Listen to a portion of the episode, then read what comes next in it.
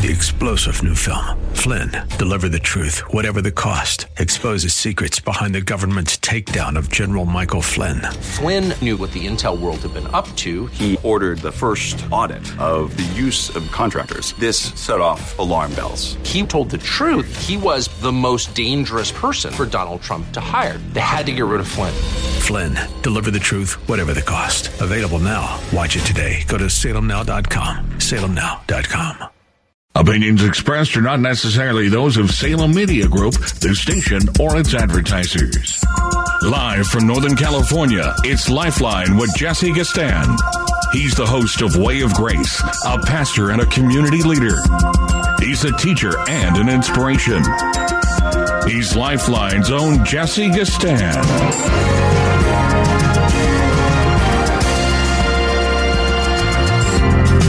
Yes, indeed, and I'm back. Been out for a couple of weeks, and I'm sure you've missed me. I have certainly missed you, but I'm glad to be back on this Monday edition of Lifeline, June 19th, 2023. Another auspicious day that the Lord has made, and exceedingly blessed are we to live in the Bay Area. Again, welcome to the Monday edition of Lifeline. Jesse Gistand, keeping you company for the next 2 hours. Just ruminating on my time away. I had a phenomenal weekend this weekend. I hope you guys were compelled as well to acknowledge the importance of fathers in your life. That's certainly what we did. So on Saturday, we had our local men's meeting at Grace Bible Church in Hayward, and that men's meeting was specifically designed to encourage men to take on a biblical model of masculinity after the example of our Lord Jesus Christ. Had a great, great turnout, just a massive turnout of men with their sons and their grandsons. I was super happy about that. Had my boys out, my grandsons out as well. Thankful for Ramel for bringing Antonio out and Josue. And we had a great, great time. Just a real blessing. And you ought to know, ladies and gentlemen, that male representation is definitely under attack today. Not to say that women aren't as well. That will be part of our topical discussion as we deal with a Maoist re-education camp model of our public school systems that is basically opening up the Pandora's box of massive pseudo-gender expression. This is nothing new, and it's definitely a plangenderism along with transgenderism that we are facing of a biblical proportion, and we need to understand that in the context of the Old Testament as well as the New. But we'll get to that. So we had a great time expounding scripture on this Saturday. You certainly can go to our website, grace-bible.com, to pick up on the Saturday men's meeting. It was deep. It was rich. It was relevant. It was poignant, edifying, Christ-exalting, completely Bible-based. As you know, that is what I am committed to. Sound expository, Christ-centered, Bible-based, God-exalting, man-edifying, women-edifying in the organic sense with the truth of God's word. Because that's what we need. Jesus said in John 17:17, Father, sanctify them in thy truth. Thy word is truth. And that's the problem with our culture today. We have gotten away from the word of God, even in our churches. And as a consequence, we are being transformed into the image of the world and not into the image of Christ. But very glad to have had that occur. Then we had a special anointing on Sunday. And again, I would encourage you to go and watch our Sunday sermon where I had a chance to baptize probably about 12 or 15 men. I don't remember the count, but it was a men's only baptism that we wanted to engage in on Father's Day in order to encourage our brothers to dedicate themselves to Christ, rededicate themselves to Christ, and make sure that Jesus was the source and ground and the catalyst to their identity and their mission in the world. So we unpacked scriptures there in our system. Very enthusiastic presence of God's approval for our worship, and the congregation was very helpful in that regard. And anytime we are baptizing after having preached the gospel and that the glorious doctrine of baptism, it appears that the Spirit of God always shows up to endorse it. And so that is what occurred. If you've never seen that many men be baptized in your life, young men, older men, middle-aged men, I mean young to old, go and watch it at grace-bible.com and have your soul filled with the hope of what really is going to have to take place if we're going to turn this thing around in our country, in our nation, in this crazy, wicked Gotham City state that I live in. We're going to have real men rise up along with real women to stand for the truth of the gospel. So, Father's Day is a blessing. Men are an endangered species. Women are being exalted in a way in which fundamentally they're being deified. This is why you got so many trans women abandoning what it means to be real males and wanting to become females. This is in no honor to women whatsoever.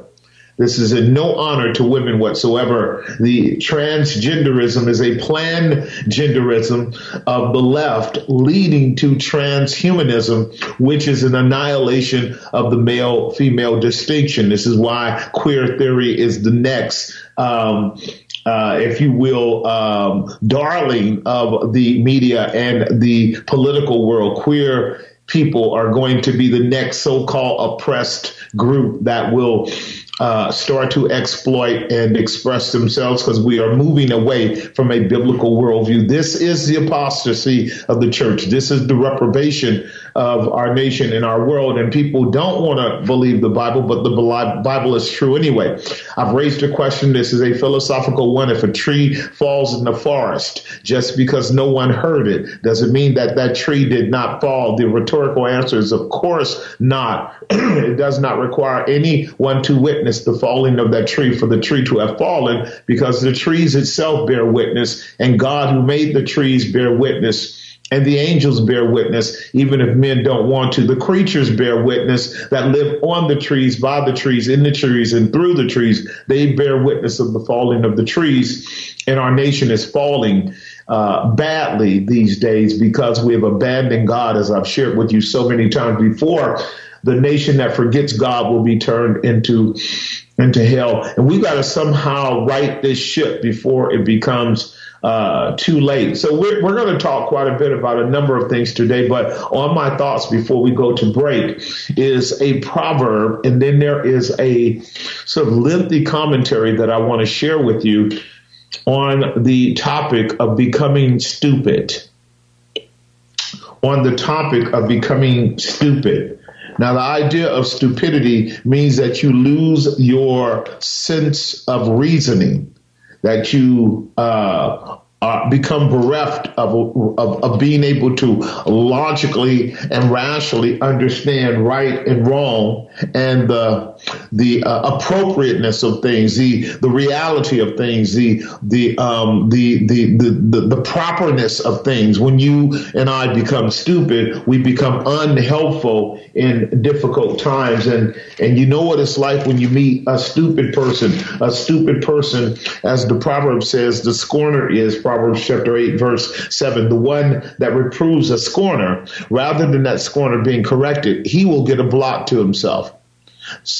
Solomon said, don't reprove people who are in a position of scorning, ridiculing, scoffing at God. And that's where our nation is and people are today. They're scoffing at the true and the living God in his word. Do not reprove a scoffer, because they will fight you. They will oppose you. They hate your truth. And as Solomon goes on to say, reprove not a scorner, lest he will hate you. And the danger of that assertion is that when you meet people who are irrational, who are given to the pejorative, hostile, open antipathy against God, you have a tendency to want to kind of talk them out of it.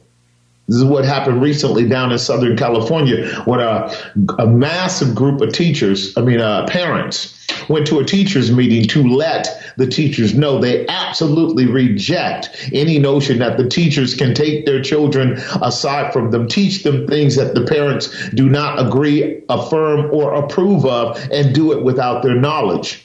Well, the enemies of truth, starting with your bigwigs way up in the NGO realm, George Soros and others who bankroll people like Black Lives Matter, Antifa, ran a bunch of their goonies down there and created real havoc in fighting on the streets down in Southern California when a group of parents were at the school wanting to protest what was happening to our kids. It was really pathetic. If you want that presentation, I'll send it to you, gbchayward@gmail.com, gbchayward@gmail.com, because you won't see it on the news. You won't see on the news that what is happening to parents who are standing up for the truth is what was happening for many, many months when BLM was going through all the cities throughout America and burning them up and fighting with people that was not succumbing to this crazy neo-Marxist woke doctrine, which is now bearing the fruits thereof today with the insanity of stupidity that you and I are dealing with. Well, this is not new.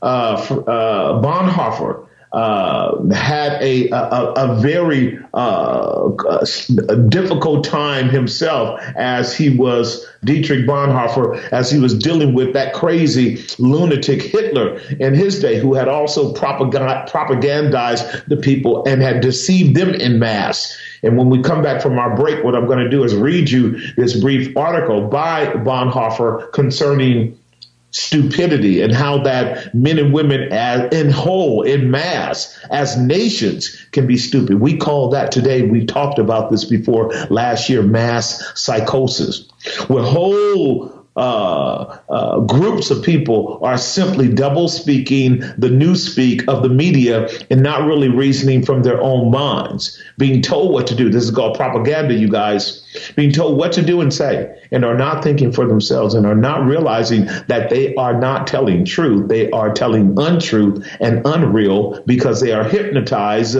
by propaganda. And Bonhoeffer has something for you and I on that topic when we come back from the break. This is the Monday edition of Lifeline. 4 lines are open, 1-888-367-5329, 1-888-367-5329. You're listening to the Monday edition of Lifeline. We'll be right back. And now, back to Lifeline. Indeed, we are. The time 5:21. All the lines are open. 1-888-367-5329. 1-888-367-5329.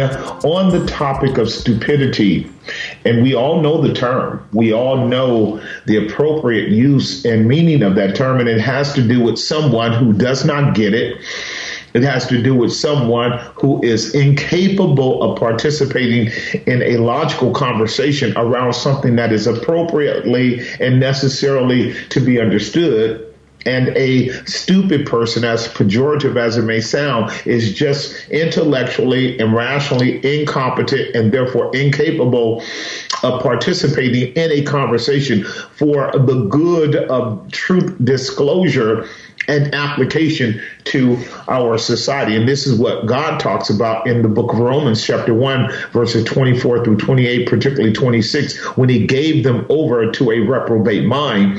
And this is Paul's closing argument that because they did not retain God in their knowledge, because humanity, because nations like the Roman Empire and then ultimately Israel in the first century did not want to submit to the rule of God and the word of God, God gave them up. Parodidomai is the Greek verb there for releasing them over to their captors. And the Western culture has been captivated by a kind of spiritual darkness seizing the mind of human beings and leading them away from God. We are far, far from God, and this is a spiritual matter. And when that is happening, when men and women lose reasoning, according to Psalm 49, they become like the beast that perisheth. What makes a human being distinctly different than their animals is our intellectual capacity and our ability to reason on a moral, ethical, and spiritual level. Animals don't have that.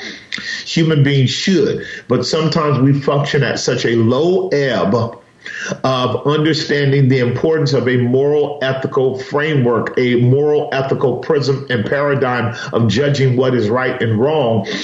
You'd swear that we are worse than animals in many ways. And this is when God gives a nation up. This is why Romans 1 says that when they knew God, they glorified him not as God, but became vain in their imagination. And you cannot tell me that we are not dealing with the consequences of vain imagination almost everywhere in our world, expressed in our culture and in our businesses and in our society. You cannot tell me that we are not in real trouble. Everywhere I go, people see it obviously, but they do not know what it is.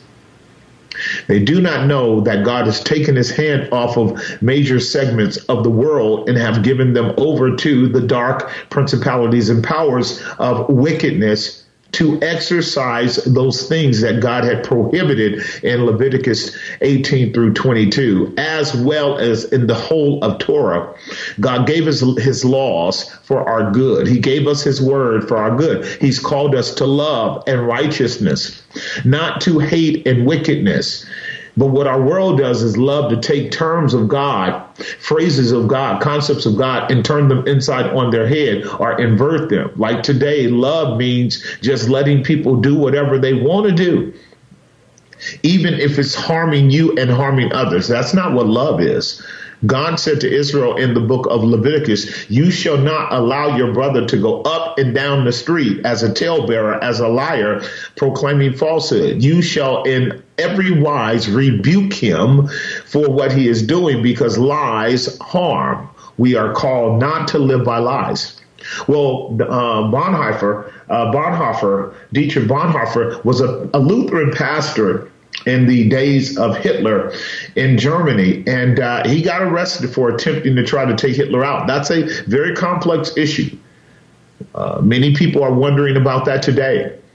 What do you do, Pastor, in a culture that's going awry, in a society that's falling apart, where our government is becoming much more fascistic and totalitarian, and the people are becoming much more complicit and compliant? What do you do? Do you just be quiet, stay in your own place, leave it alone? Do you make a false dichotomy and say, you know what, to hell with the world, I'm hanging with Jesus? The answer is no. The prophets didn't do that. The good men that followed God didn't do that. The prophetic and priestly church never did that. The prophetic church always spoke truth to power. And the priestly church always opened the door for sinners to repent and return to God through a ministry of reconciliation. You don't see that really going on in our world today.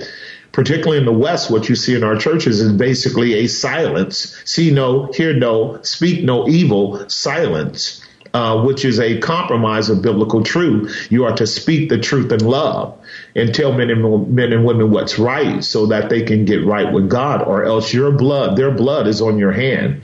And that's what we're dealing with today. So Bonhoeffer tried to do something about it. He couldn't stand by and let millions and millions of people die, millions more be deceived by lies that Hitler taught in a brilliant, masterful, PhD level psychological warfare. And he's raising the question here on stupidity. I quote, in 1943, the Lutheran pastor and member of the German resistance, Dietrich Bonhoeffer, was arrested and incarcerated in Tegel prison. There he meditated on the question of why the German people, in spite of their vast educational and cultural and intellectual achievements, had fallen so far from reason and morality. That's a great question today. Would you agree with that? Why did they fall so far when they were part of a very rich tradition of intellect and thought and enlightenment? Except I could tell you that one of the reasons why they failed is because they thought they could do intellectual, rational, propositional, and philosophical enlightenment without God and without God's word. Whenever you do that, you turn yourself into a fool. This is what God says. The wisdom of the world is foolishness. This is why they become stupid. And that's what's happening to my country as well. It goes on to say, he said, he wondered why they had fallen so far from reason and morality. He concluded that they, as a people, had been afflicted with collective stupidity. We call it today, since the whole COVID scam, we call it mass psychosis, where men and women being propagandized were assaulted with fear that gripped them so heavily that they became paralyzed in their thinking and were not able to be as objective as they need to be to actually make a distinction between pseudoscience and real science. And fear will make you do some stupid things. You guys know that. Anyhow, he goes on to say he was not being flippant or sarcastic, and he made it clear that stupidity is not the opposite of native intellect.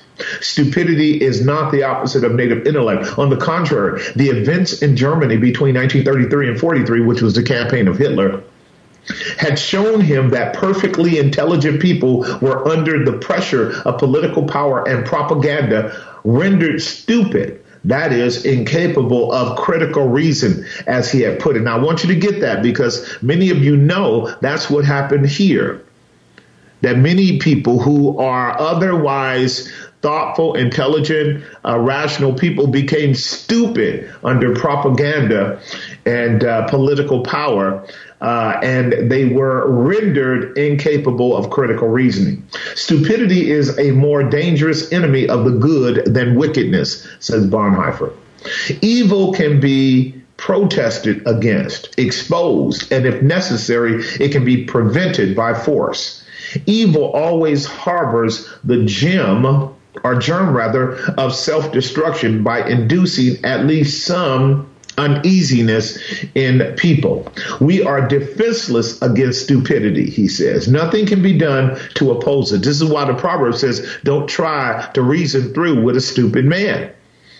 You'll get a blot to yourself. When you find somebody stupid, as the proverb says, when you perceive in the lips of an individual you're talking with that they don't have knowledge, you simply go away from them. You walk away from them. You don't argue with them. We are defenseless against stupidity. Nothing can be done to oppose it, neither with protest nor with violence. Reasons cannot prevail. Facts that contradict one's prejudice simply don't need to be believed. And when they are inescapable, they can simply be brushed aside as meaningless, isolated cases. This was the kind of stuff that was going on for the last couple of years when we were trying to help people to see through the scam of our government, our media, and our medical industry. They didn't want to do it. Fear wouldn't let them reason through. It wouldn't. He goes on to say, in contrast to evil, the stupid person is completely satisfied with himself when irritated. Now, that's a bad, bad place to be satisfied with yourself when irritated. He becomes dangerous and may even go on the attack. More caution is therefore required when dealing with the stupid than with the wicked. Never try to convince the stupid with reason. It's pointless and dangerous. This is what the bigwigs use to run the stupid people out into the streets. Like what is happening with the trans protesters that are going out there. They're stupid. They're not wanting to reason. And when people want to talk with them, they simply escalate into more inflammatory reaction and just want to fight. You can't reason with them. You can't reason with them. Go from the presence of him when you perceive that there's not in him the lips of knowledge. Pray for them, but avoid them because they're simply walking time bombs. You have to be careful. You got to find people that are open to talk, open to discourse, open to dialogue, open to civil debate, open to rational discourse. Not dumb people, not people who just want to vent and even be willing to fight. It's the Monday edition of Lifeline. Got quite a bit more to go on that. But the number is 1-888-367-5329. 1-888-367-5329. We'll be right back. And now, back to Lifeline. Yes, sir. We are back. The time 5:36 on the Monday edition of Lifeline. This beautiful August day in the Bay Area, of which we are so blessed to have. We thank God for his mercies being new every morning. It's an opportunity to reflect, repent, restore, reset in our own heart and mind. And that's why I really do enjoy being with you on the Monday edition of Lifeline. What a great way to start the week. We'll press into some questions in a moment. Two lines open, 1-888-367-5329, 1-888-367-5329. Love to take your questions and comments and observations so that we can take advantage of our constitutional right of free speech and engage the cultivation of our mind and heart, both by the word of God and by sound reason, because we must understand the times. We must see the world through the word of God and be willing to speak to it. God did not call you to keep silent. This is not a time to keep silent. This is a time to know the truth, love the truth, and proclaim the truth in the love of Christ, no matter what comes down. Bonhoeffer says this subject matter of stupidity can be understood this way. He said, with regards to, I want to make sure I continue where we left off, stupidity is a more dangerous enemy of the good than wickedness. Evil can be protested against, he said. In contrast to evil, stupid persons are completely satisfied with themselves. This is how you can know when you are talking with someone who does not make sense, who is not clear. You know they're not clear. It's not that you are biased in what they say. You know that they are not clear in their thinking. You know that they are not rational and logical and coherent in their articulation of what they hold. You know they are emotional. You know that they are angry. You know that they're confused. You know that they're anxious. And generally a person that's emotionally grounded, emotionally discombobulated, and psychologically confused will sound like it in their speech. And they don't mind, because what constitutes truth for them is their feelings, not the facts. And so when he says, in contrast, the stupid person is completely satisfied with himself, when irritated, he becomes dangerous and may even go on the attack. To understand how to deal with stupidity, we must try to understand its nature. This much is certain, he says. It is not essentially an intellectual, but a human defect. There are people who are intellectually agile who are stupid, while intellectually inept people may be anything but stupid. I love that, because, you know, we talk about just good old common sense and old folks' wisdom. There are a lot of people who may not be able to run a series of coherent, long 3 to 5 syllable propositional statements or paragraphs.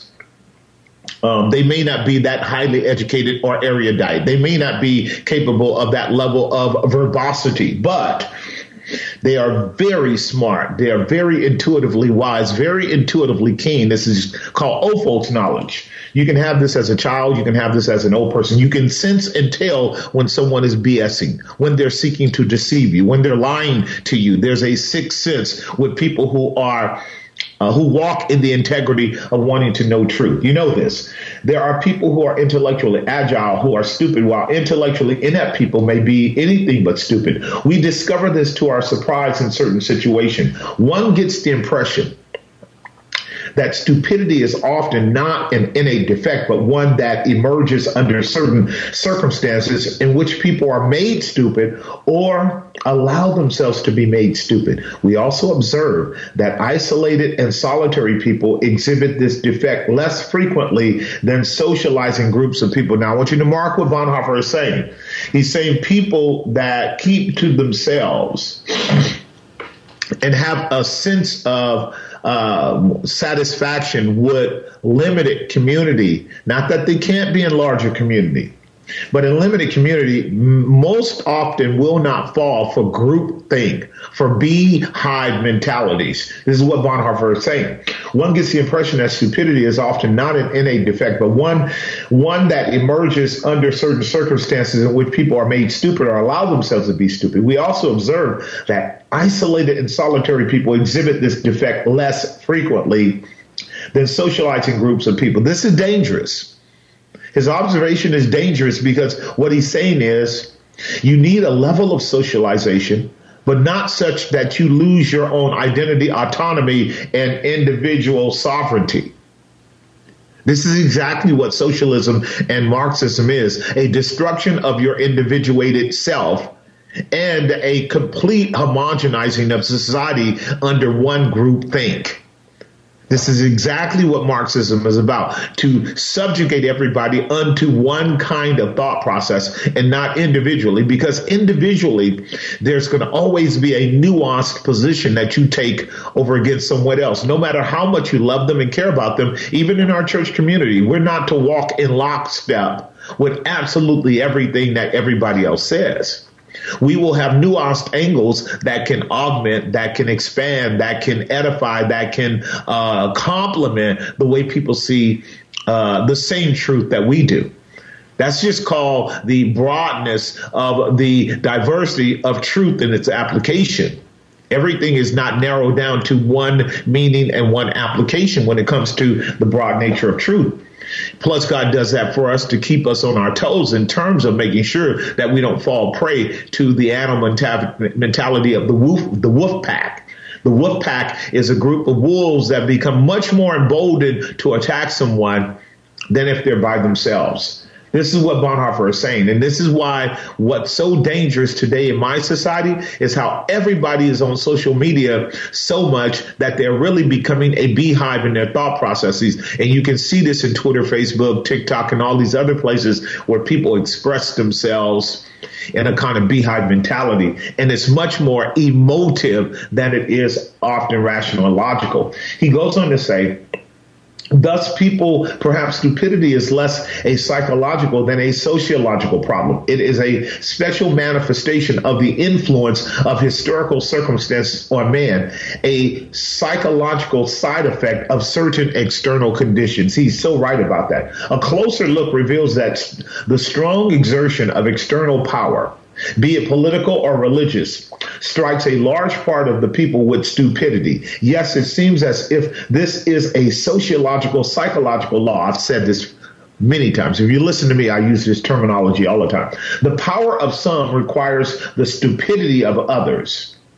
The power of some requires the stupidity of others. There's no way that your present president, no way that the previous representative of the medical industry, Fauci or Biden, would have the kind of influence they do if it wasn't for the irrational groupthink and stupidity of major sections of our American society. And politics can make you stupid like that.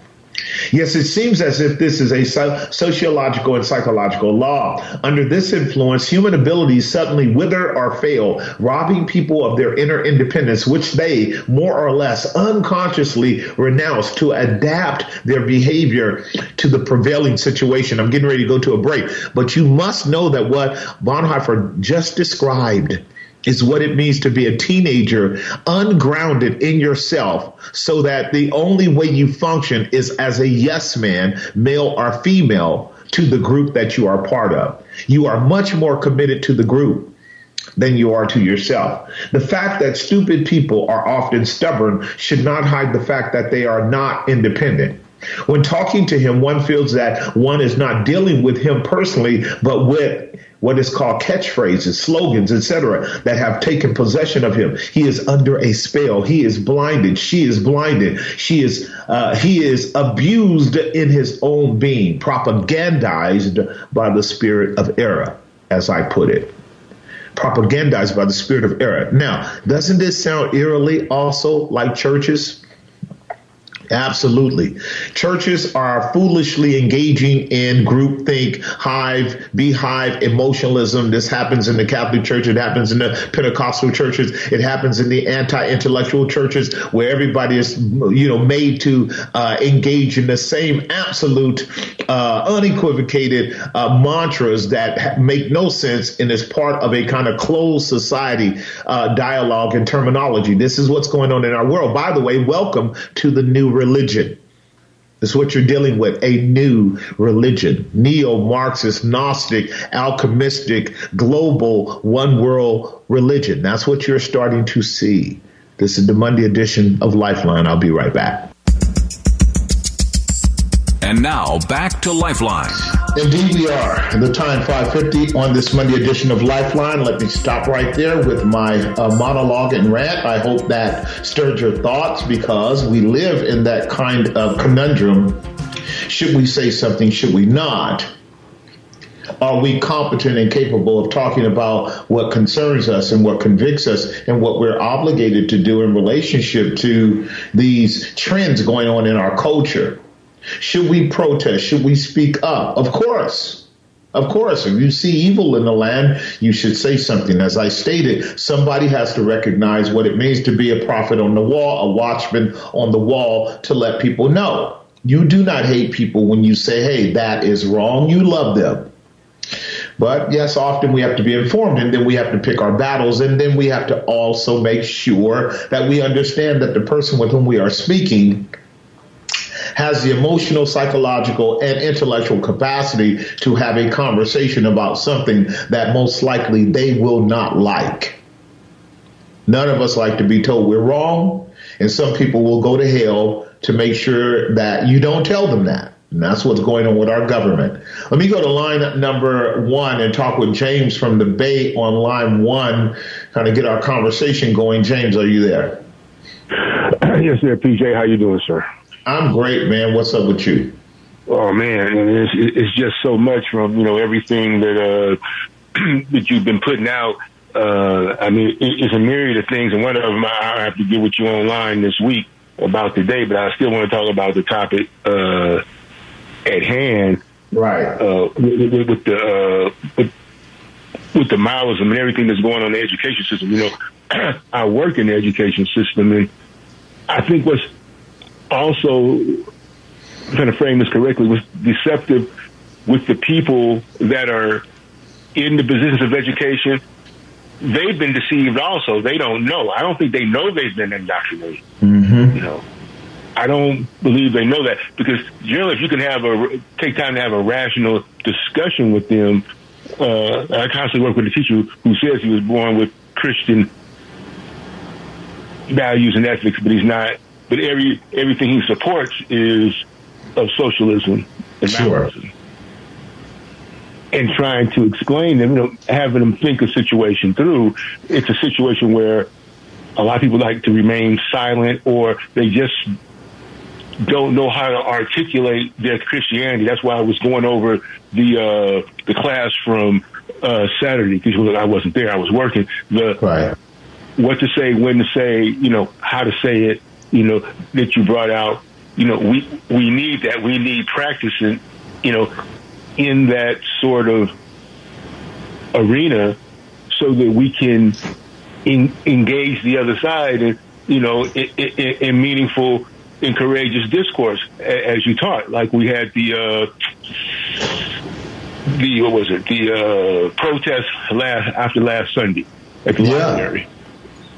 And you know, one thing I'm always careful, and this is just a thought that I had about provocation. You know, when you try to provoke somebody, the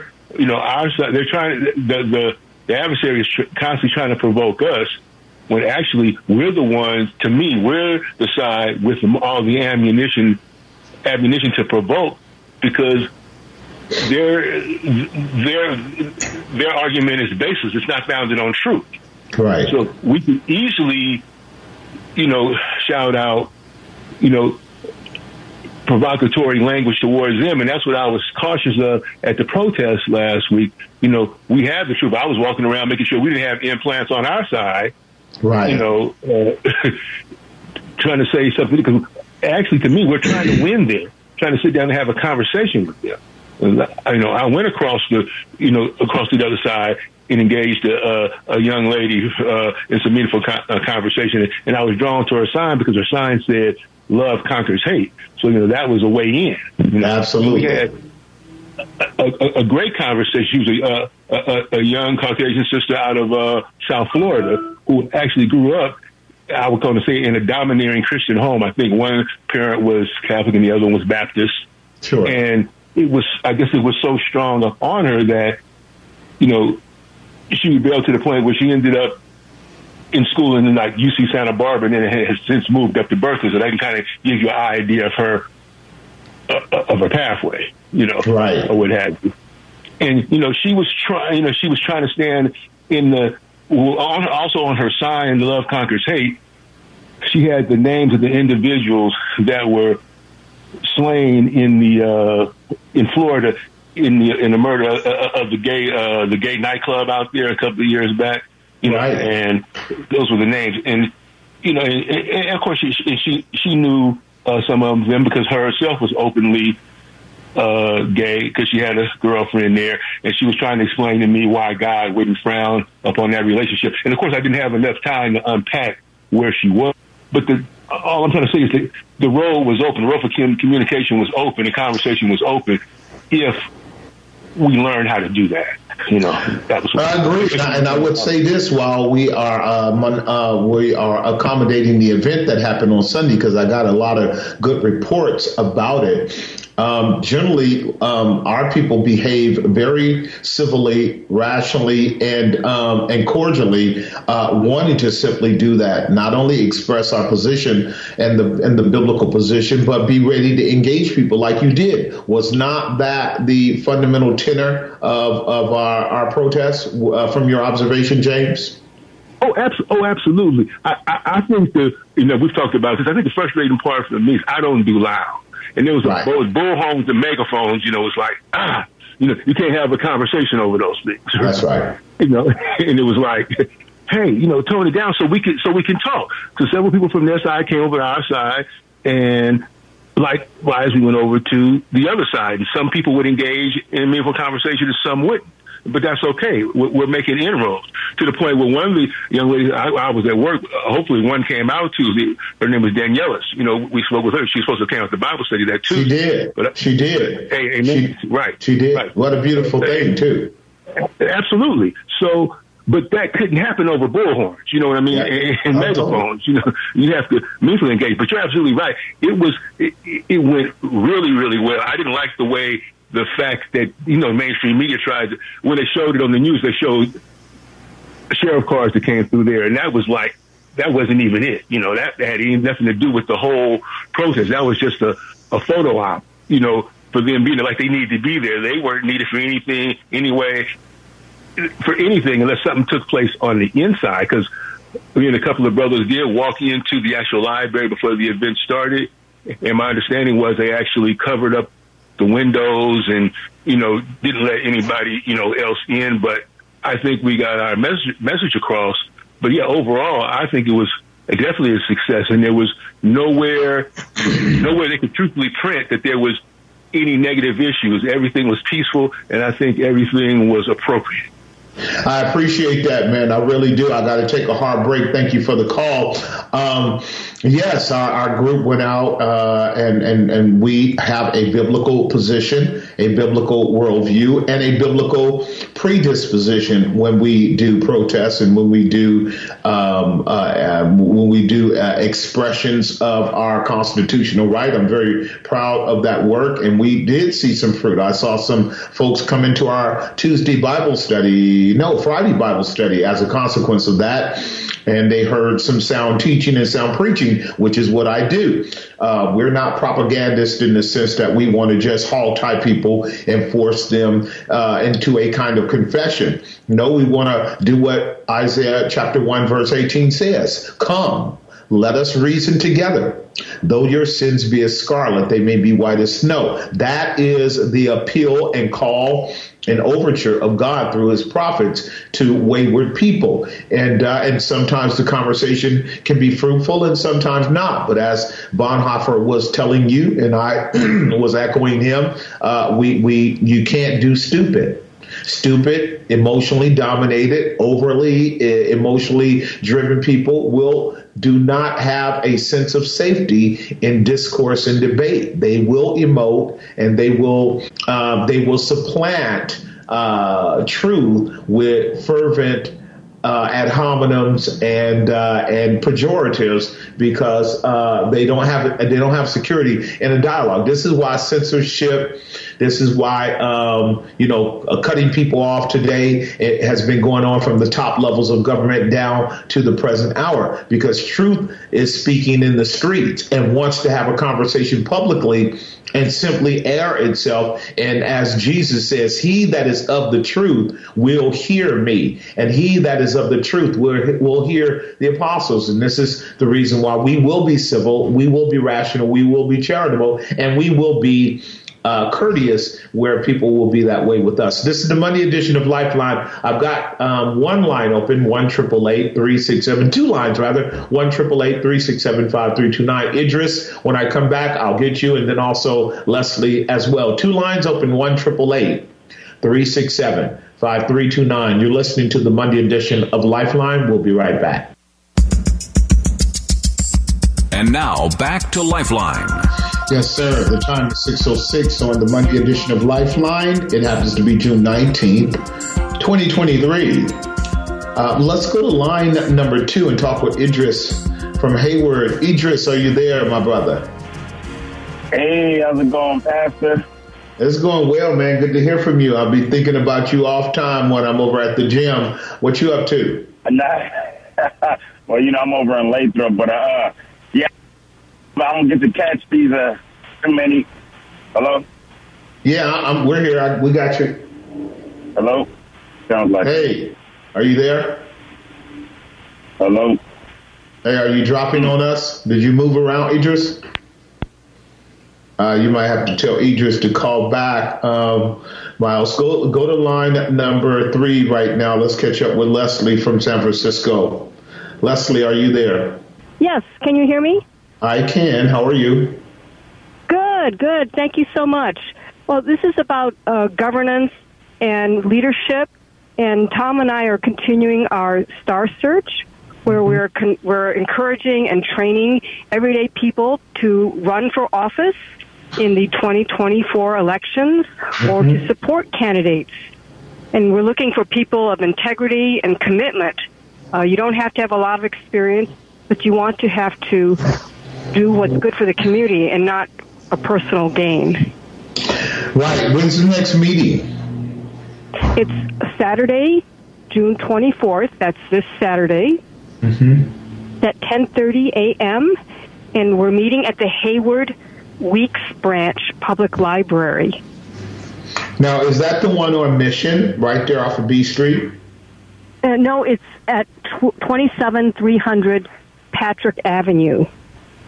Hayward, the Hayward Library, and it's in Hayward?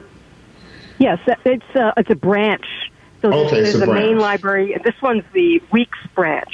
Got it. Weeks meaning spelled W-E-E-K-S? W-E-E-K-E-S. K-E-S, okay. All right. And this is in Hayward, the Weeks Branch, the Hayward Library on Saturday, June 24th. At what time? 10:30 a.m. to 12:30 p.m. All right. So repeat for me before I let you go, Leslie. What are we trying to accomplish? We're trying to get men and women to be much more socially conscious and participatory in their privilege and right and responsibility as American citizens, so we can do a better job in social governance, getting involved at the local level and beyond, and we have lessons and classes that we're willing to help people engage in, so that they can prove and discover that they might actually be capable and called to serve as representatives of the American people. Is that a fair assessment? That's an excellent assessment. Now, can you give us a?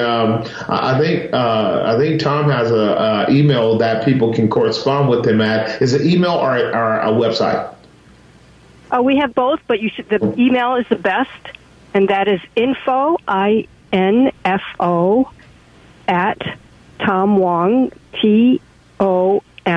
TomWongUSA.com.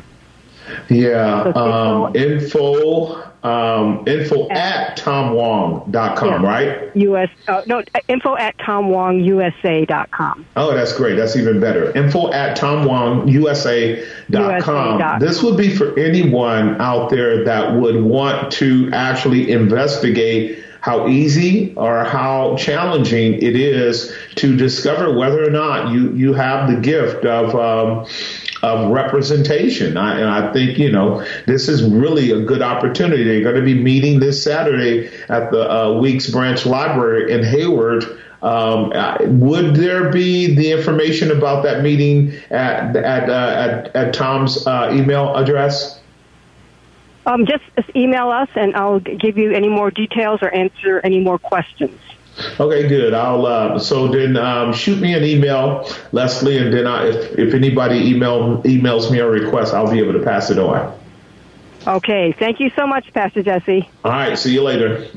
We're just doing our civic duty around here, ladies and gentlemen. A lot of us have lived off the fat of the land all our lives, sometimes 2 or 3 generations, and have never, ever given back. So what you don't use, you will lose. And as Bonhoeffer made it very clear, he had to do something about Hitler. And he was in a position to do so. He ended up losing his life for it. But his children and grandchildren will never be able to say he stuck his head in the sand. Way too many pastors have lived off the fat of the land. But God warns about being a sleeping dog and a dog that will not bark. Loving to slumber, loving to sleep, but will not bark. Such pastors will suffer the consequences at the great judgment on that last day. Let's go to line number four. No, line number one. I'll start with Wendy on line number one. Wendy, are you there? Yes. Hi Pastor. How are you? I'm good. What's going on? I just want to say that it is important that we speak up and before our rights are taken away. So as of last Monday on June 12th, Peralta Community College District, that they control 4 colleges, community colleges, sure, still had COVID-19 jab and indoor masking mandates. But because a few concerned citizens spoke up, and I checked last Thursday, the mandates were no longer on the website. So I just wanted to say that, so it's important to speak up now because, I totally agree with, that asexual queer, it's next. Because during the Maoist totalitarianism, women were dressed just like men, blue unisex uniforms, and their hairs were cut short. So, and we know that Karl Marx wants to abolish private properties and nuclear family. So I see that the laws proposed in California right now are to abolish private properties and nuclear family by taxation and regulation in the names of rights, love, and equity. So I want to know, because, right now, just like, Leslie said, right, these people who want centralizing control, consolidating power, and centralizing control, they're going to be going out there, do ballot harvesting and, pushing out lies. So what should we do as Christians? That's the question that I have. We should do everything that our constitutional rights allow us to do in the construct of freedom of assembly, freedom to vote, our rights to vote, and freedom to participate in this process of self-governance through a representative republic. And therefore, to assure that our process for self-governance through representation is not misrepresented or usurped by a methodology that basically skews and games the process, which we know has been going on for many, many, many, many decades, way before way before Biden, Wendy, way before Bill Clinton, way before misrepresenting voting has been going on since the founding of this country. We know the history of it. We know the shenanigans and the methodologies that have been used by politicians to burn up votes, to add votes, and it's a shame that after all these centuries in the process of voting, we haven't gotten better at it. We've gotten worse. And it's largely because people don't care. We have been able to entertain people into a state of, as Dietrich Bonhoeffer stated, a state of stupidity and apathy. To be stupid means you don't know. To be apathetic means you don't care. And when that's the case, you can have 10 people voting and the wrong person gets in because the other 90 people didn't care to get up and go out and vote. And so it's a lot of hard work. But what we can say, even if we lose, we have done what we were supposed to do. And then we can submit to God in terms of the outcome. But I sense your urgency. Obviously, I have it, and I have it for my kids and my grandkids. We have to exercise the present freedoms that we have in this regard. We have to be focused. We have to be committed. We have to be principled. We have to be biblical. We have to be sound. We have to be thorough. And we will let Providence determine what the outcomes will be. What we won't do is sit back and let evil emerge and develop and overtake us. And somehow we say, well, you know, God just let it happen. No, God brings about the judgment because his people sleep, slumber, and fail to pray and fail to act within the context of their freedoms and their rights. So we need to learn, and then we need to exercise our privileges in that regard. This is the time to do it. We only have a few more years left. You are absolutely right. You've been there, Wendy. You know how the Mao system works. We are in re-education as we speak, and people are being massively brainwashed for the next captivating pandemic that's right around the corner. Thank you for your call. Got to take a hard break. We'll pick up with Elisa. We'll pick up with Corinne when we come back. Two lines open, 1-888-367-5329. We'll be right back. And now back to Lifeline. Indeed, we are at the time 6:21. Let's see. Let's go to line number one real quick and see if we can return to Idris. Idris, are you back? Yes, sir. Hey, Pastor, can you hear me? Yeah, pick up where you were, man. Okay, perfect. So, yeah, I don't know what happened, but the devil is a liar. Either way, I want to just throw a couple of things out there and get your feedback. First off, you know, I'm over here in Lathrop, and there's a lot of Targets out here. And with the whole thing with the Target pushing this month's, what they're pushing the agenda, in the beginning of the month, it was right when you walked into Target, it was big mannequins, like you couldn't even, it was like right in your face of what they were pushing. And I was like, wow. And I'm not going to lie to you. I'm going to call. I was just kind of like, I'm in here trying to get some oatmeal. I'm not even paying attention to that. But I heard a lot of pushback. And then after a week later, they took that stuff down. And I went to like 3 different Targets and I saw whatever people are doing is working. So I don't want people to feel discouraged that they're going to do what they're going to do. No. We still have a lot to do, so please be encouraged. Those people that are listening, your voice counts, like the God bless woman that said the thing with the Palo Alto. But as far as, you know, people being stupid, you know, it's like the scripture that gave to me was be sober and alert, you know, and it's not alcohol and marijuana. It's some of us are so drunk on trying to be nice and not offend nobody and not trip the pot that we don't stand for truth. And I've done it myself because I'll be at work, and I found myself tiptoeing on stuff that is factual, and I'm not trying to be offensive. And, you know, it's like we've been conditioned, especially in the church, because, you know, we got some churches that, you know, but like yours, where they just going to call it like they see it. They're going to cut like a double-edged sword. But then we got a lot of stuff where it's like, well, you know, we don't want to, but Jesus said the house will be divided, you know? Right. So the hypocrisy, and we got to remember the truth does hurt. But, you know, the funny thing is I work with a lot of people that are part of that community.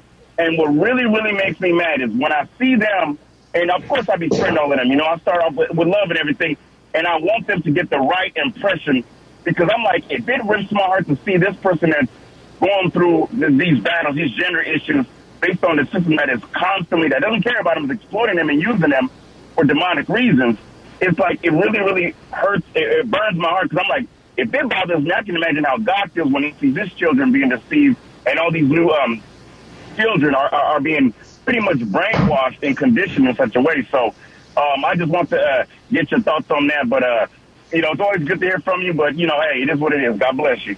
You too, my brother. I'll take this off the air. I love the observations that you made, Idris.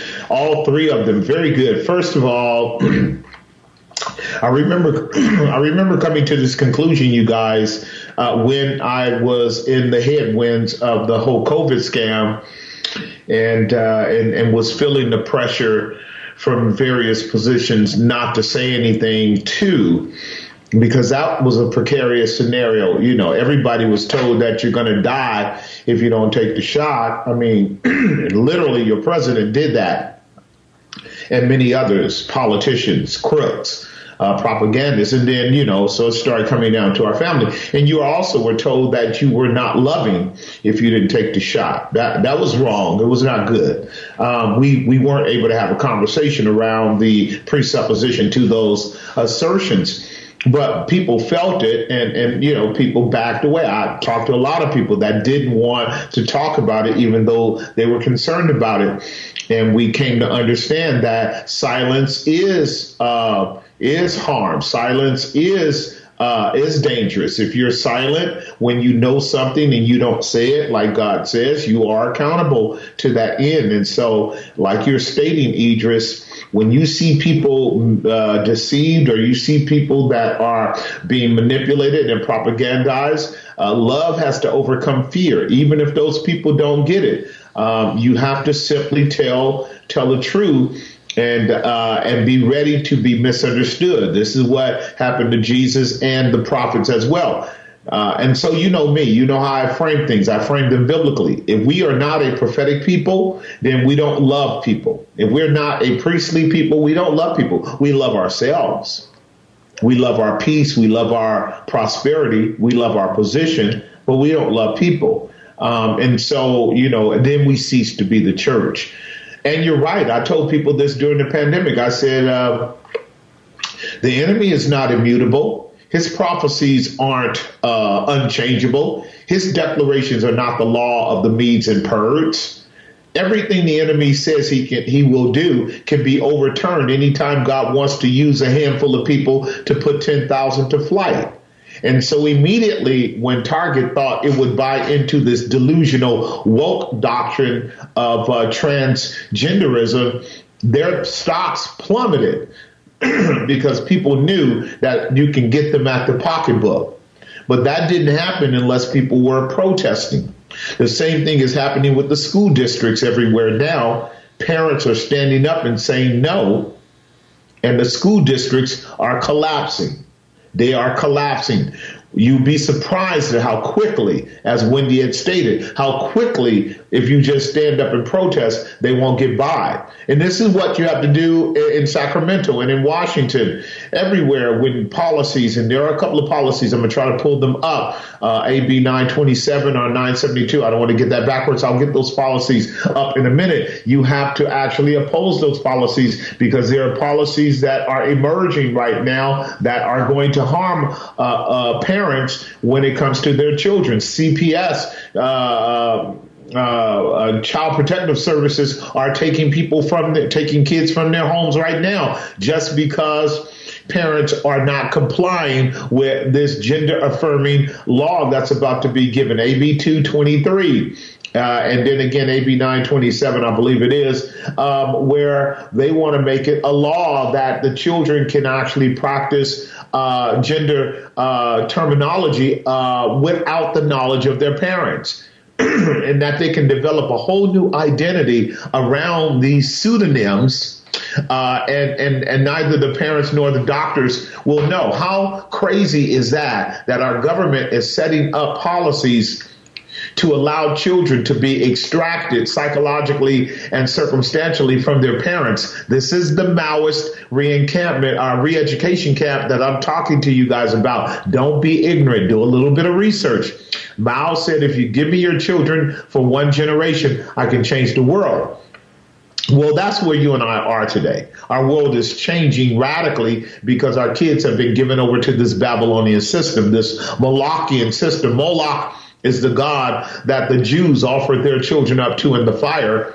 And that's what we're doing today. This has all started back with allowing abortions to be a non-thing. Once we hardened our hearts at the abortion rates that prominently targeted African Americans, this is what you talk about stupidity. Black people seem to fall prey for the lies of the elite every time. They just like lockstep, Pavlov's dog, like Stockholm syndrome. Immediately when the elite say do this, they jump. When the elites say go here, they go where? They just are slavishly committed to not even working through. Maybe this is harming us. But then again, I must admit that what's going on is spiritual. And as much as we want to decry these things, people's eyes will not be open until they get right with God. So I actually thank you, Idris, for your observation of the Target thing.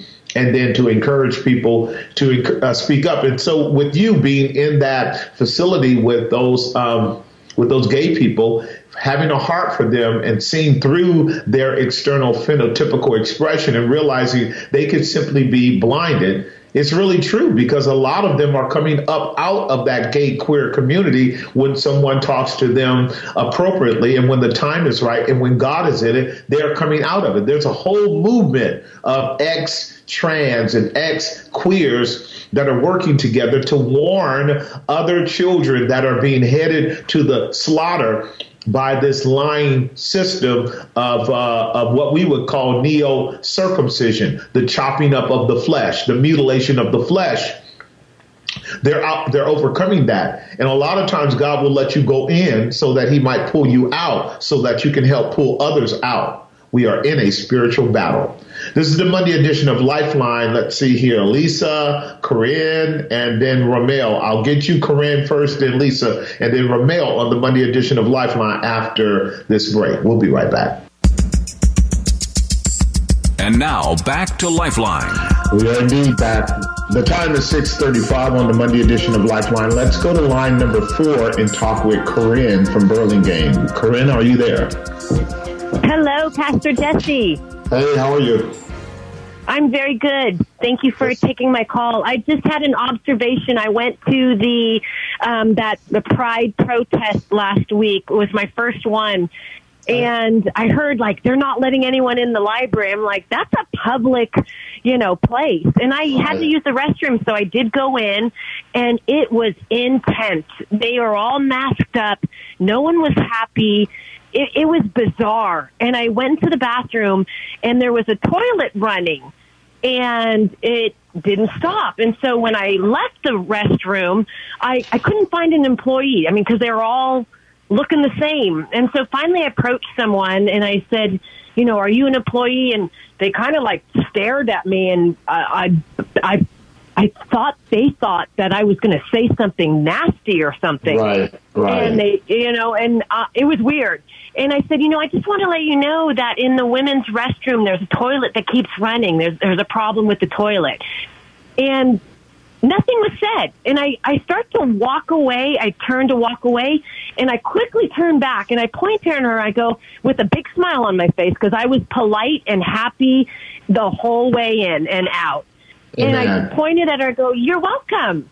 And she kind of was like, oh, thank you.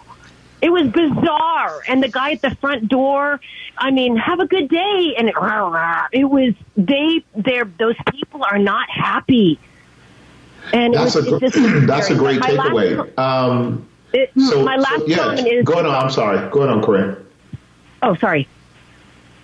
No, I'm saying go ahead on. I want to hear the rest of what you have to say. Oh, my last comment is it started in the millions and it's going to hit billions of dollars for the doctors to transition. It's all about the money. They don't care about these kids.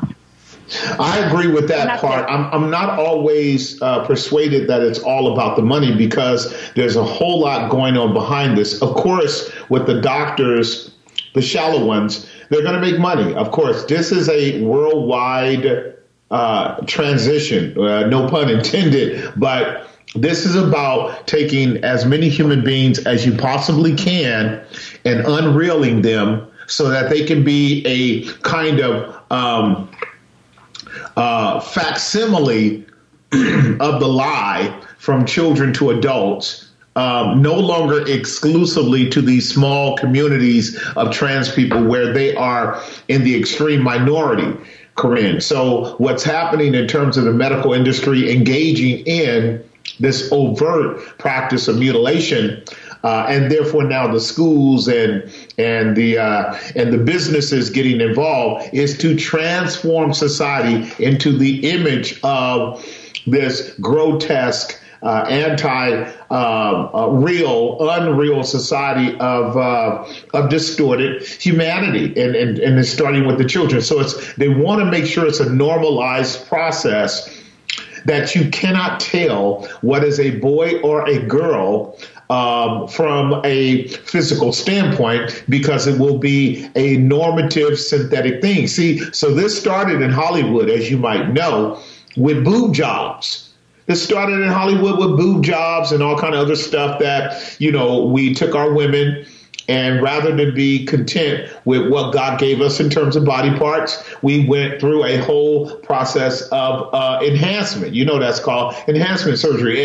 And in many cases, it works. It has a benefit. It can be, therapeutically productive. In many, many cases, this is a disastrous process. So many women have been butchered by so many wicked doctors, and it has ruined their lives.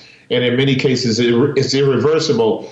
And the untold stories that are already happening to these kids around our nation is a travesty of humanity. And our government is involved in it because the goal is to make everybody miserable. And finally, to the last point that you are observing with regards to that side of the aisle, of course they're miserable because they're swimming upstream against natural organic reality. And they feel like they have to be mean, mugged, they have to be on guard, they have to be ready to fight because they have swallowed more of the lie than anybody else. Meaning, when you start walking in the spirit of error and falsehood, you are more paranoid than people are not. You are much more afraid of people who don't agree with you than the people that don't agree with you, because you're operating out of an unnatural disposition. You are paranoid, you are anxious, you are depressed, you are psychotic, you are all kinds of unhealthy things. And of course, that is what happens when people walk in the spirit of error. And this is where believers have to be sensitive to that complexity as well, and make sure that we can approach people in a careful and a judicious way to be helpful to them. I'm so glad that you, as well as the rest of the saints, are being cordial, respectful, and happy in Jesus, as we seek to shed light on what's going on in our world. We're doing it for the kids. We're not doing it for ourselves. We're doing it for the kids, and we're doing it for God's glory. Thank you for the call, my dear sister. Let me go to line number 2 and talk with Elisa. Elisa, are you there? Hi, Jesse. Hey, what's up? Praise the Lord. You're just describing my old self before I accepted the Lord. So praise the Lord. I'm not that person that you just went over those awful things. I'm very interested in the stupid thing with Bonhoeffer, because I read his book, and it's an amazing story. And I didn't get the part about the stupid. I just got the part about the necessary lie. Which is part of the whole stupid thing. So when we were at the rally, this is the first time I've really attended a rally where I prayed through the whole thing and didn't take on my, your Amazonian warrior motif. Right, exactly. So I did kind of some Amazonian stuff. I went into the middle of the herd of the people. The mass people. Okay. And I was just compelled to go over there. I just didn't do it on my own. I just went over there, and because they were all in our corners with us, so they kind of evaded. But all those people were fairly nice. And so I went over there, and they were like under that spell, like that, which I understand now is stupid, but they were so, like what Corinne was saying, these people were angry, and they had this blank stare in their eye, and they had the mask on, and they just came over and surrounded me. Even that Donna came over, you know, it was nice. I was just praying the whole time, and I just kept asking God, you know, please protect me, please just protect me. Just, I love you, God. Thank you, thank you, thank you. Mm-hmm. And I didn't get scared of them at all. But what happened is they were like a pack of wolves that surrounded me, and they're trying to intimidate me to make me leave.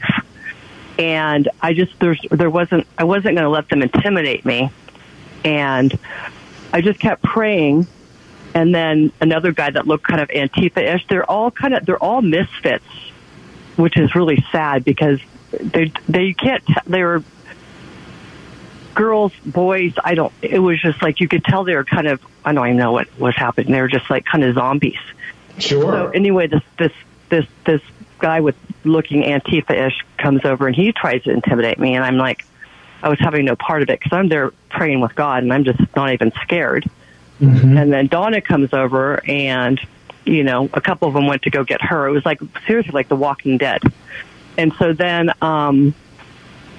they just kind of lost interest. But what I'm having a little bit of a struggle with right now is I didn't want to leave because they were screaming at me to leave, to get out of here. I had no right to be there. Mm-hmm. And I just felt like I didn't want to be intimidated by them, which is, you know, I didn't want them to win. And now that I hear the stupid thing,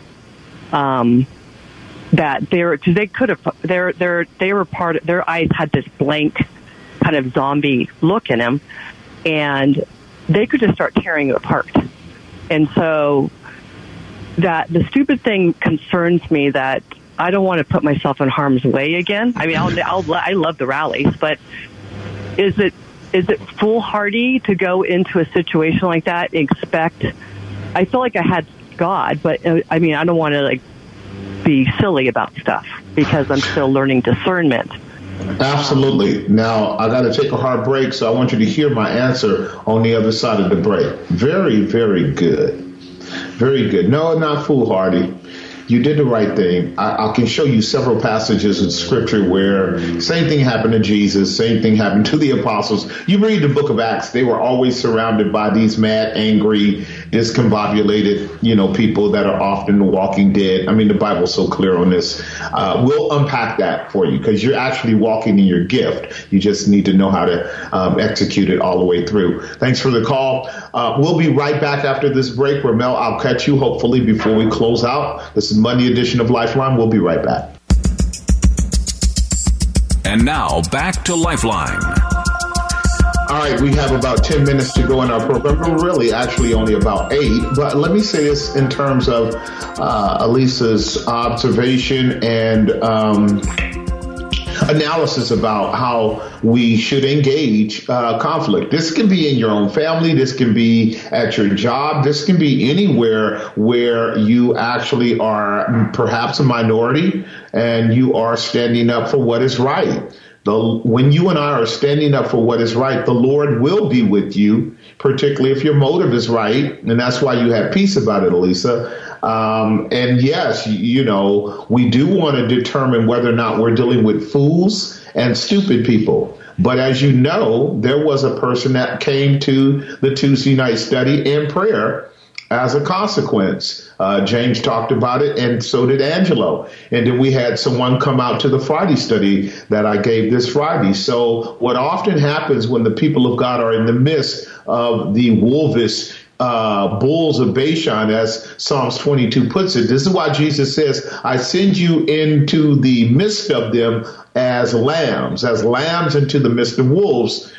It's in order for us to depend upon God to keep us while we are harmless as doves and gentle, harmless, wise as serpents and harmless as doves. We are seeking to communicate truth where people will want to have the conversation. We are not trying to force our opinion. We are seeking an opportunity for discourse And of course, the enemy loves to front and puff up like a puffed adder. That's Psalm 22 again. And again, you saw it with the Acts, a book of Acts and the apostles and the temple and what have you. The rulers hated Christ and they hated God, Psalms 2.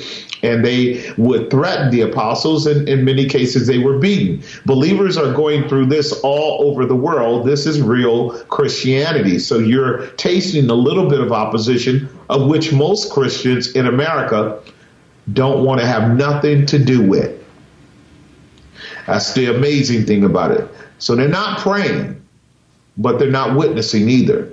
And Jesus says they'll give an account for that in the day of judgment. So when we go out and we experience the opposition, God has taught us over 2,000 years how to deal with it. And like Wendy said, we're not quite at the overt hostile position, but policies are being made every day in that regard. They sure are. And at a certain point, the people that are afraid now to talk, while they're free to talk about it, they certainly are not going to talk when it's going to cost us jail time and prison time. But we would have never had a civil rights movement if people were just scared to stand up and have a. Black people did just what we did because Martin Luther King had a policy of peace when they marched. They weren't trying to hurt people. And yet you saw the dogs, you saw the retaliation, you saw the suffering. That's totally different than what we are now. Black people are not in that mode now. You don't see them engaging in civil rights for God's glory today.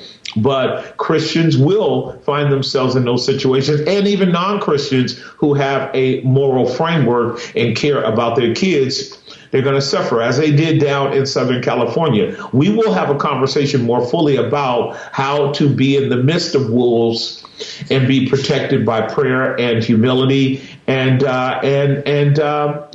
teamwork. And that's why I'm so glad you guys went out in numbers.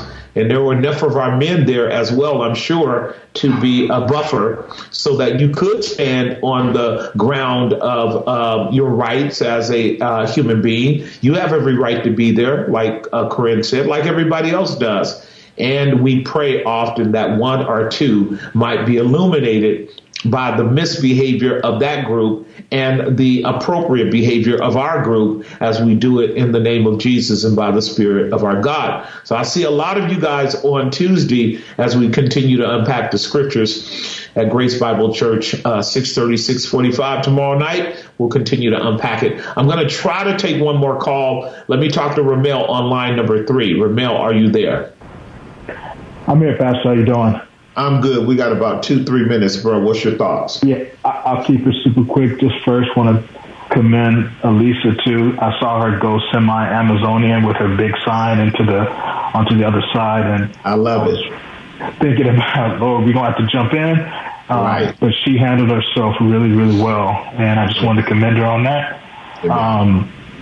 Number 2, you probably heard about Johns Hopkins University redefining what a woman is for lesbians.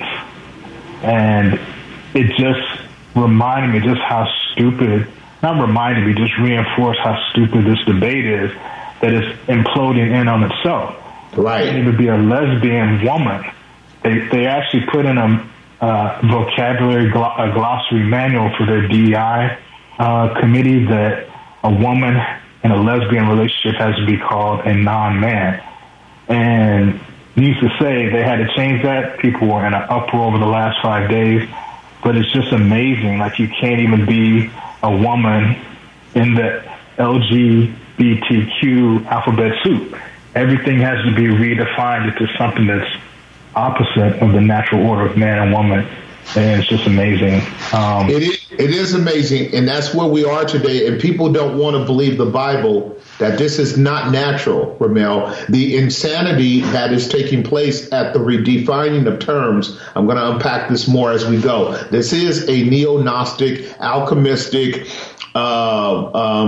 exercise of verbiage. It's like it's a pseudo word of faith system where the culture now is speaking things into existence in the nonsensical world of redefining terms and then trying to create it into existence by medical intervention and medical technology. This is a very diabolical, deceptive, very culturally militant agenda at the highest levels of institutionalism. And what it means is they mean business about getting rid of the biological male and biological female, even if it means pitting intersectionally the gay and lesbians over against the trans. And obviously that is happening because a gay person is not denying their biological reality, and they're being forced to buy into stupidity. And I'm glad that they're pushing back on it because they need to. And I thank you for that observation, my dear brother. I'll talk with you real soon. This is what happens when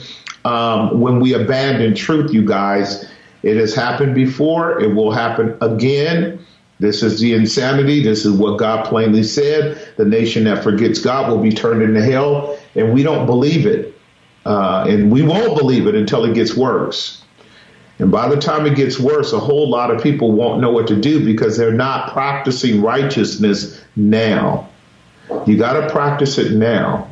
You got to get right with God now. You got to ask him to give you a backbone now. Now, not tomorrow, now. You got to ask him to give you the ability to walk in faith and love and not fear now, because people can't be saved by fear. We can win battles if we walk in love and tell the truth. If we don't, we'll lose our freedom. This is the Monday edition of Lifeline. Look forward to seeing you on Tuesday at our Bible study, unpacking some beautiful things there, and Friday as well, 6:30 p.m. also on Friday at Grace Bible Church in Hayward. You need to hear the truth. You need Jesus. You need the Word of God. We need faithful expository teaching. And we need to be in the midst of our communities. We don't need to be on a reservation. Our Indian, our Native American brothers and sisters are sick pathologically because they have been relegated to irrelevance under their oppression.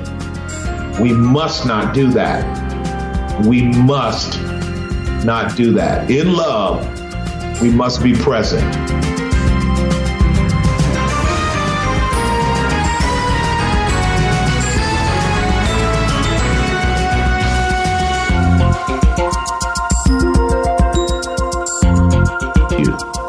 Give you this peace.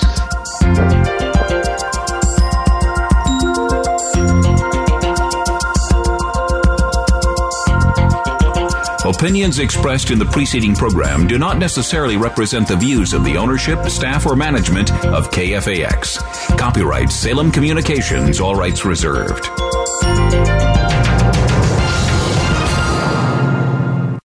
Three-star General Michael J. Flynn, head of the Pentagon Intelligence Agency, knew all the government's dirty secrets. He was one of the most respected generals in the military. Flynn knew what the intel world had been up to. He understood its funding. He ordered the first audit of the use of contractors. This set off alarm bells.